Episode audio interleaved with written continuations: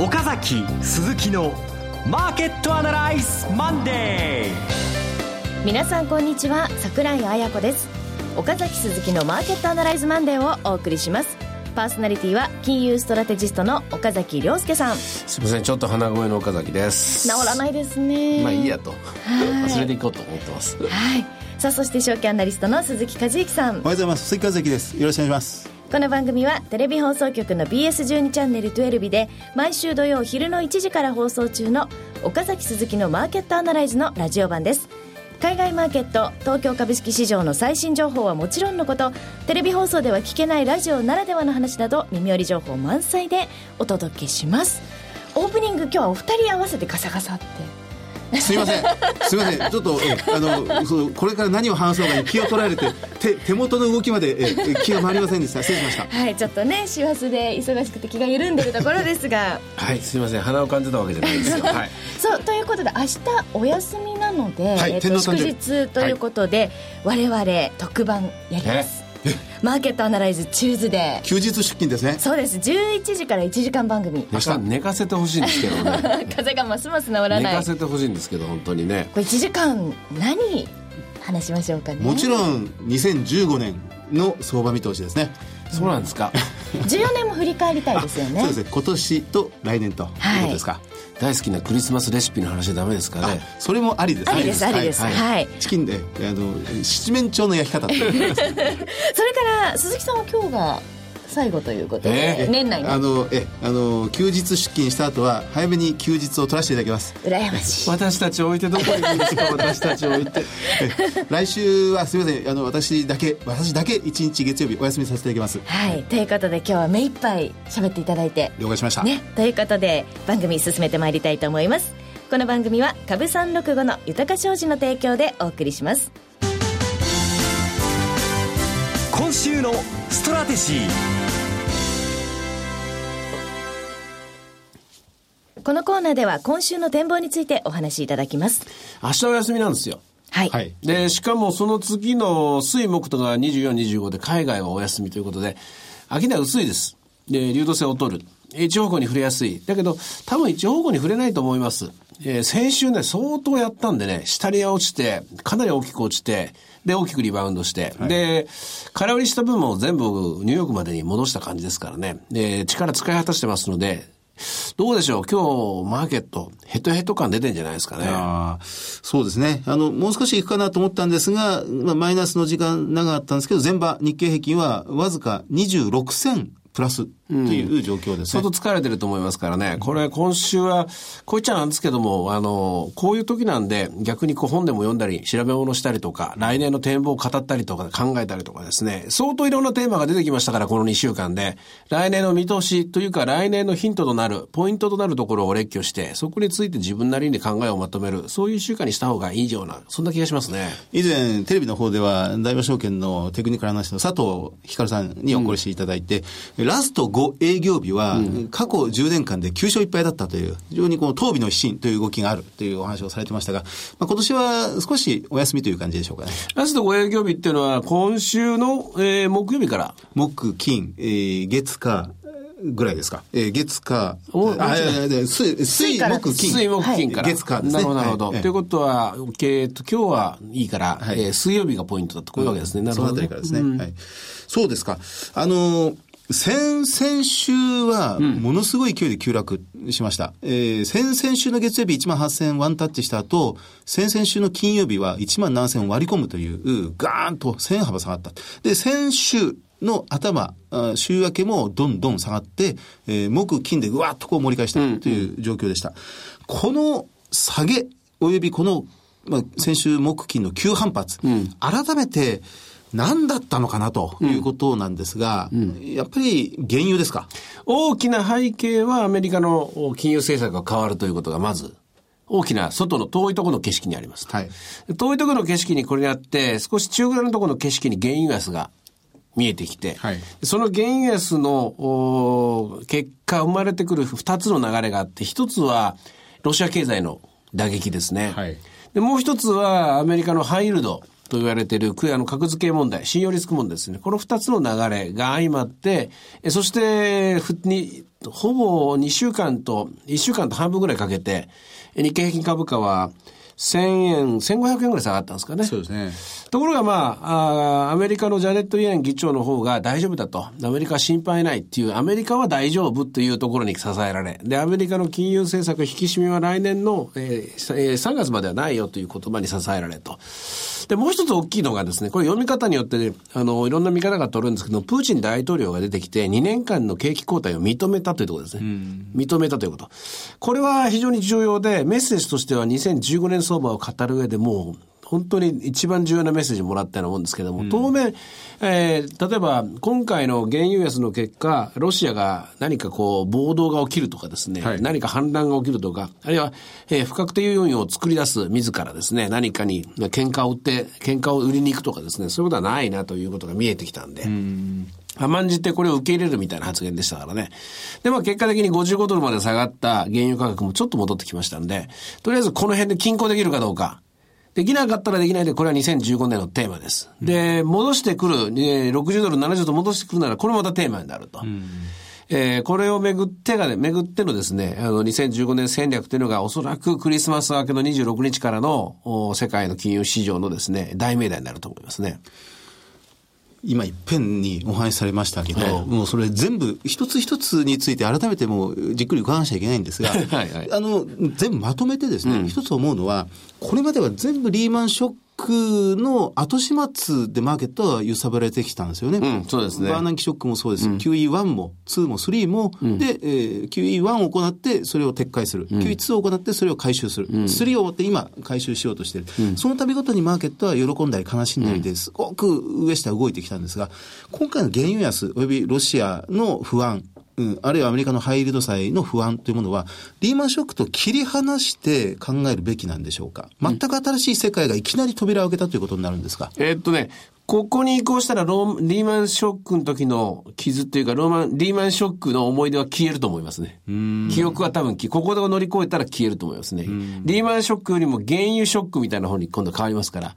要するに二つ前の痛みって忘れるでしょ？一個前の痛みしか人間覚えてない。覚えてませんね。ね。あの、悲しい人との別れでも、普通は二人前のことは、二人前の彼女や二人前の彼氏のことは忘れるんだけど、一人前は覚えてると、まあ、それに近い話ですよね。胸が痛みますね。そうですよ、そうですか。じゃあ、あの、まあ、リーマンショックによって、確かに原油も当時、2007年の140ドルから30ドルぐらいまでガーンと下がりましたが、あの原油安と、今の原油安はまた意味合いが違うわけ、うん、これ意味合いが違いますね。意味合いが違う。今回の方がテクニカル、複雑性が高くて、で、なおかつ、えー、っと、なかなかほどけないですね、このもつれた糸はね。うん、いろんな人が絡んで。前回は単純ですよ。要するに景気後退って言いますかね。はい、それから大きな仮重がなくなったとかですね。投機的なものが全部ぶっ飛んで、一発で30ドルまで落ちましたけどもね。需要サイドの問題、需要サイドの問題。今回は供給サイドがもう幾重にも重なってますからね。うん、えー、原油を掘る人は誰なのかと。中東なのか、ロシアなのか、それともシェールなのか。この3つが3つともみんなもう必死になってシェアを取りたいもんですからね。うん、ですから重なり合ってますからなかなかほどけない。ほどけないんだけれども、それを差し引いてあまりあるだけの需要が、つまり消費が増えるならば、55が60に、60が60になるんだけども、そうでなければ、やっぱりまだ落ちる。まだ落ちればロシアの復活はない。ロシアの復活がなければ欧州は低迷する。欧州が低迷すればユーロは安い。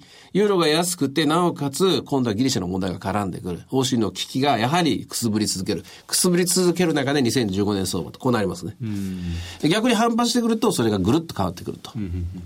あの昔、ほんの、ほんの数週間前までは原油が上がることをずっと恐れていたような世の中で、うん、みんなそのリスクというものを構成していたようなところがありましたが、うん、まあ、そうなると、リスクの意味合いも若干変わってくることになりますね。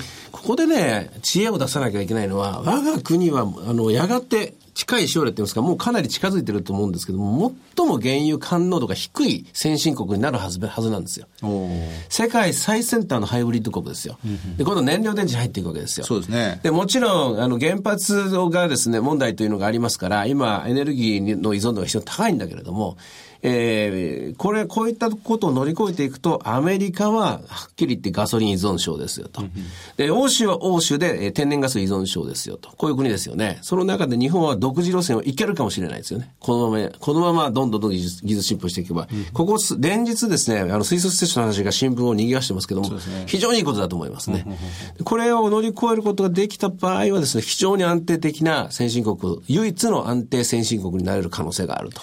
確かにエネルギー問題でアメリカは水素まではとても踏み込んでいないところですね。いや、そんなことしたら自国の産業ね、せっかくここまで頑張ってきたシェールの開発業者をですね、その他、その人たちを、の仕事をとあの取り払っちゃうようなもんですからね、そんなことできないでしょう、簡単にドイツ、フォルクスワーゲンもみんな2017年でようやくこの燃料電池車を実用化するという動きでありますから、スカート2年間のアドバンテージを日本は持ったことね。持ってると思いますね。うん。そうですか。いやーそうすると、ますます難しくなってしまいましたが、あの、まあ、遠い風景、で、中ぐらいの風景を今お話しいただきましたけど、もっともっと、この1週間とか、この一週間。えあるいはこの年明けをまたいでポジションを持ったらいいかどうかという点に関してはいかがですか、まずですね、えっと、日本に関して言うと、偉そうなことずっと言いましたけども、景気悪いんです、今。4、6、7、9と景気悪いんですよ。はいで、10、12の景気が、果たして本当にコツンと来たかのどうか、この見極めをしないと、はっきり言っちゃうと、あの1万8000円からストーンと落ちたのは、新規量だった部分が大きいと思いますよ。あれが PR15 倍とか14.5倍だったら、そんなストンとは落ちない。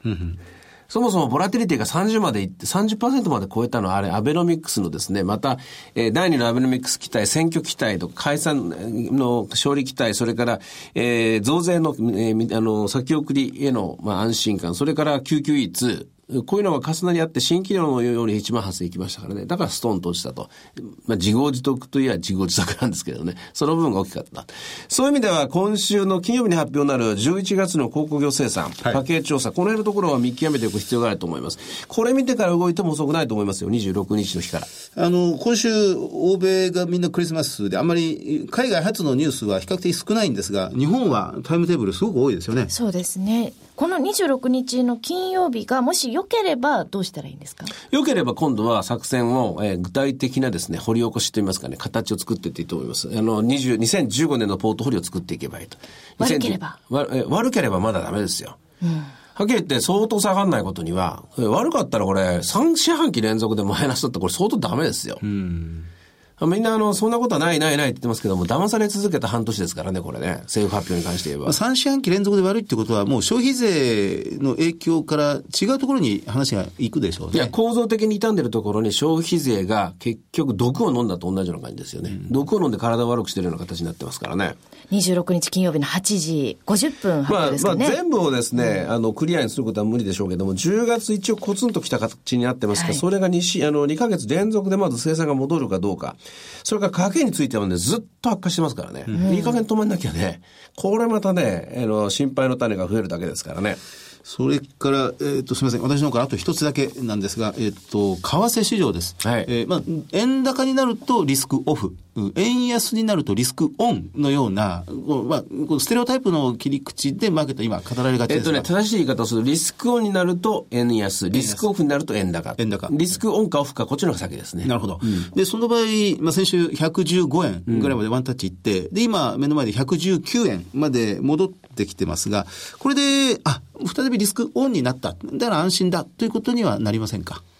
えーっと、リスクオフの流れが一旦はストップをかけたと。はい、そこまでっていうことで止めたことは止めたと思いますね。で、今回のリスクオフというのは、さっき言いました、やっぱり原油安。で、原油安で、えー、ロシアの景気悪化。ロシア、ロシアの景気後退で、えー、欧州の景気低迷。で、欧州の景気低迷で、その余波で日本も若干の足を引っ張られると。こういう構造だと思いますね。そうですか。じゃあ、為替がどんどんこれから円安になって、円安イコール株高の、まあ、つい2週間前までの論調で語ることは少し難しくなってきてますね。えっとね、えー今の円安から円高への流れっていうのは足を引っ張ったのはユーロ安です。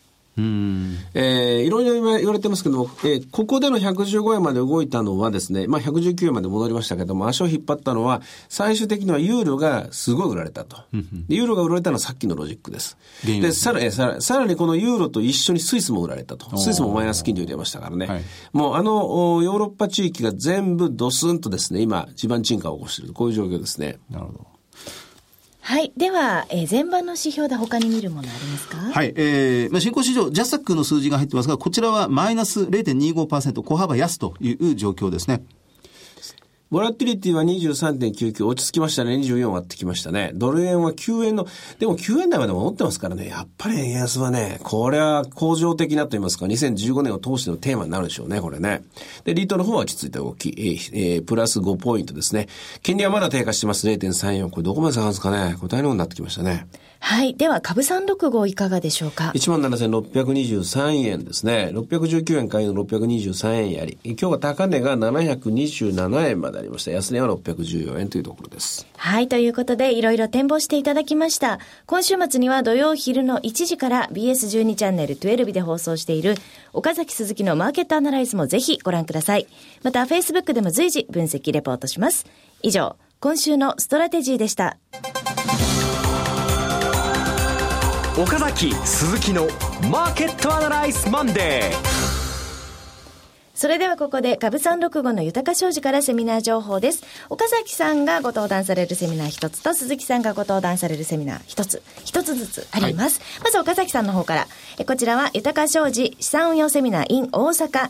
日程が1月24日土曜日、12時30分会場、13時開演です。え当日は前半に岡崎さんのご講演がありまして、えその後後半にレオスキャピタルワークスの五十嵐武さんによる講演があります。さあ、この新年、過ぎてどうなっているかという時期ですけれども、はい、私は心に決めたことがありまして、はい、来年はアベノミクスという言葉を使いませんお、えー、セミナーでもどこでももう二度と使わないと。もう終わった話だと、えー、ここれじゃない形で相場を読んでいこうと思います、はい、はいじゃあ新しいテーマがそれ。それを一応、あの、お約束し1月24日、アベノミクスという言葉を使わないで、はい。えー、どれだけ語れるかというのをですね、一回実験的にやってみようかと思います。おということで、ぜひ楽しみに来ていただきたいと思います。え会場は大阪市福島区 TKP ガーデンシティ大阪梅田になります。お申し込み連絡先は、豊か商事大阪支店、フリーコール0120-441-377 0120-441-377です。受付時間は同日祝日を除く9時から20時です。さあ、そしてもう一つは鈴木さんのセミナーですね。はい、こちらは、えー、豊か商事資産運用セミナー in 広島。日程があ、えっ、ー、と、同じ日ですね、はい、岡崎さんと。そうなんですよ。1月24日土曜日、12時30分会場、13時開演です。前半は鈴木さんによる株式セミナーがあって、後半が金融取引所、えー、東京金融取引所のご担当者様による講演、クリック株365の概要と特徴があります。さあ、ということで、鈴木さん、こちらは？はい。まあ、私は、まあ、企業、企業サイド、ミドルベースのお話がメインになりますが、はい、もう、この時期、そろそろ、10、12月期の決算が出ようかなと、始まるところなんですよね。はい、で、2月決算の小売企業などの決算は、第三四半期かなり出てますので、そのあたりから先々の見通し。はい、情報修正銘柄などを、まあ、見込んでいきたいなと思います。まあ、2015を占うような数字もね、出てきますね。すねはい、ということで会場は、広島市中区本通り、広島アンデルセン6階デンマークにて行います。お申し込み連絡先は、豊か商事松山支店、フリーコール0120-125-365 0120-125-365です。受付時間は同日祝日を除く9時から20時ということで、山陰地方、四国地方の方もぜひね、広島まで来てくださいということで、えー、一つずつですね、岡崎さん、鈴木さん、同じく1月24日のセミナーのお知らせでした。はい、よろしくお願いします。はい。そして続きましてが、こちらは BS12 チャンネル12秒岡崎鈴木のマーケットアナライズからセミナー情報です。こちらも2つございます。まず2月28日土曜日、東京で無料の投資家セミナー、リアルマーケットアナライズ 2015in Japan が開催されます。ライブインジャパンです。はい、はい、こちらはですね、もう全国の方に、もう抽選で落ちるということがないように、1000人入れる、ね、会場ご用意しましたので、そうです。はい、もうぜひ、ね、来てください。来てください。はい、お願いします。この日は東京のホテルが満杯になります。満杯になります。そうです。会場は有楽町読売ホールです。えー、岡崎さん、鈴木さん、桜井、そしてラジオ日経中俣さんほか、えー、豪華ゲスト、予定しておりますので、ぜひ楽しみにしていてください。応募方法は BS12 チャンネル12日、岡崎鈴木のマーケットアナライズを検索いただきまして、番組ホームページからリアルマーケットアナライズ2015 in Japan の応募フォームにご記入いただくか、電話番号0120-953-255 0120-953-255から通話料無料自動音声応答サービスにて24時間ご応募を受けたまわります。締め切りは2015年2月2日月曜日です。さあ、そしてもう一つが実はこの前なんですが、1月の31日土曜日に名古屋でリアルマーケットのスタート。はい、これすぐ来ちゃいますそうなんです、決まりました。うん名古屋からスタートでございます。はい。リアルマーケットアナライズ 2015in 名古屋ということで、名古屋市東建ホール丸の内にて開催いたします。応募方法は、えー、同じく BS12 チャンネル12の岡崎鈴木のマーケットアナライズを検索いただきまして、番組ホームページからリアルマーケットアナライズ 2015in 名古屋の応募フォームにご記入いただくという方法があります。それから、えー、in Japan と違う電話番号です。0120-964-677 0120-964-677から名古屋専用の電話番号で24時間ご応募受けたまっております。えー、こちらはですね、締め切りが2015年1月13日火曜日です。ぜひね、どちらも来ていただきたいなというふうに、ね、はい、思います。ぜひチェックしてください。以上、セミナーのお知らせでした。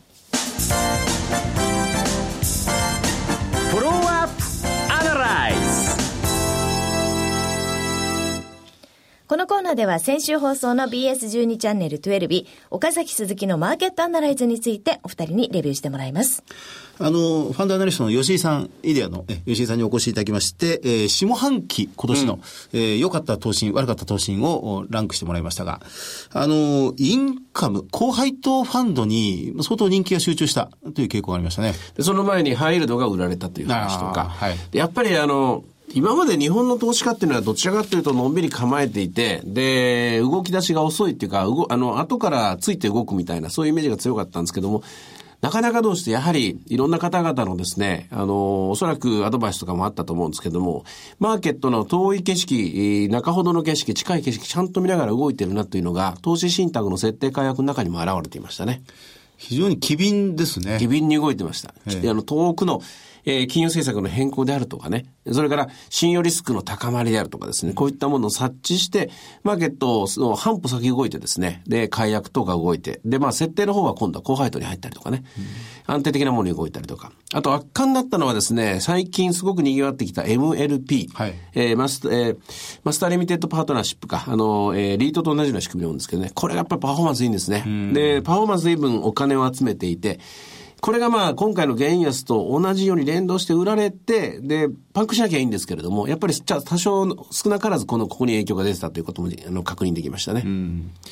投資信託というどちらかというと、これまで株と同じようにテーマ、うん、え資源関連とかですね、新興国とかというので意外と選びがちなんですが、金利情勢、金融情勢でもうファンドを選ぶというのが、これ定着したと見ていいんでしょうか？あの、10年前、20年前には考えられなかったほど難しい金融の仕組み金融商品が内在さされているファンドが続々実は出てるわけですよ。